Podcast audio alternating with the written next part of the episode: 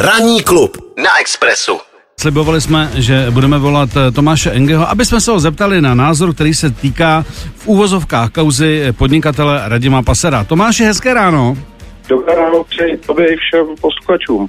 Tak eh, Tomáš, já uděláme takový stručný sumár, ten, kdo uh, ještě uh, nečet nebo mo- možná jenom lehce o co jde, tak podnikatel Radim Passer jel v Německu na dálnici, tuším, že 417 kilometrů, jel takový vlastní závod na úseku, který bývá označován bez limitu rychlosti, jak některé úseky v Německu ještě zůstávají, byť už je to slabší než v minulých letech, v úvozovkách slabší, tedy už je to jinak pod omezením.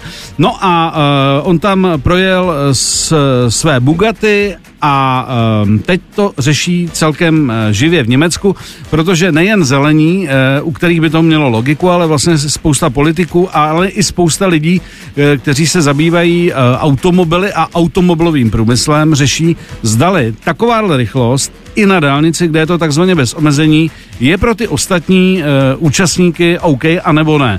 Uh, dokonce se teď píše, že mu, uh, teda panu Pasarovi hrozí až dva roky vězení. Já bych se nechtěl bavit o panu Pasarovi, což je bývalý automobilový závodník, úspěšný podnikatel, ale zajímá mě teď tvůj pohled jako někoho, kdo ví, co je 400 kilometrů za hodinu rychlost, jestli skutečně jezdit na otevřené dálnici je dobrý nebo špatný nápad. Tvůj názor.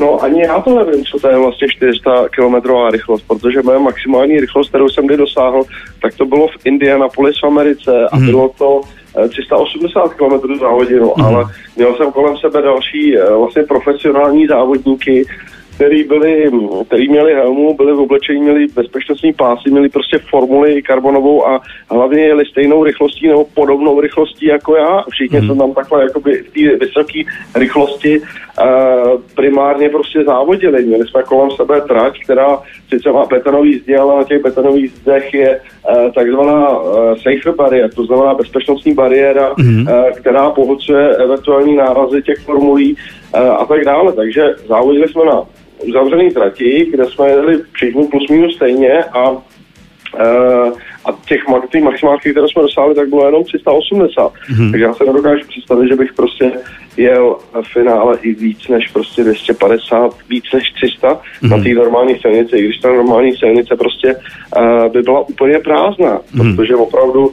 um, člověk nikdy neví. Není to prostě závodní trať, která má maršály a, a komisaře kolem tratě, který, který hlídají, aby ta trať byla bezpečná, zabezpečená. A samozřejmě vím, že pod sebou mám auto, který prostě Uh, je závodní. Jo? Mm-hmm. Uh, jsem přidělený do bezpečnostní sedačky, bezpečnostními pásy, je to, je to samozřejmě velký risk. Závody jsou o tom, aby člověk prostě mm, jel co nejrychleji a snažil se vyhrát, porazit uh, soupeře. Mm. Um, na té dálnici prostě, když se snažím jít maximálku, no tak chci porazit prostě ten svůj tachometr nebo nebo eventuálně to svoje ego, ego ale... Tak o to ego tam bude asi hodně, eh, protože i to vlastně teď ty Němci řeší, přestože bavíme se o tom, že z právního hlediska vlastně ta, ty úseky německých dálnic eh, jsou takzvaně neomezené, to znamená, že nevím, jak by to vypadalo, kdyby si to vzali do ruky právníci, nicméně i odborníci eh, přes automobilový průmysl i, i ty politici poukazují na to, že už je to taková rychlost, kdy ten člověk, byť umí takzvaně řídit, jako není schopen to auto ovládat tak, aby neohrozil ostatní.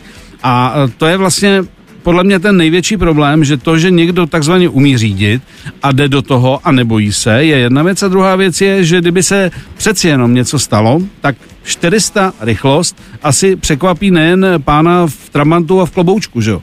To prostě jako...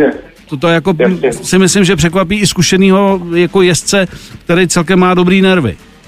Můžeme se bavit, kdyby tohle, kdyby tamhle to, ale uh, opravdu musíme si říct, že když proti, když ty jedeš na dálnici, jedeš, já nevím, 130, i kdyby si jel 150, tak tebe prostě proletí a stane se to někdy. Hmm.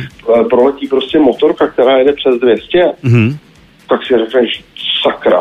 No je to tak. řečeno. Hmm. Sakra, to je blázen, to je magor. Hmm. A já se nedokážu představit prostě, že uh, by můj děda s mojí babičkou jeli v neděli ráno v 7 hodin na výlet s mýma dětma mm. a kolem nich prostě proletěl meteorit. Mm. Jo?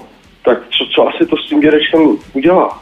Jo, když budeš mít hodně velký štěstí, tak se ti ty děti vrátí zpátky domů. Hmm. Protože i když to auto jede v prvním druhu a ten, eh, to rychlý 400 km auto jede ve třetím druhu, tak stejně prostě ta vlna jenom vzduchová, nejenom hluková, ale vzduchová je tak silná, že prostě že se lekneš takovým způsobem, že se ti prostě logicky musí zastavit srdce.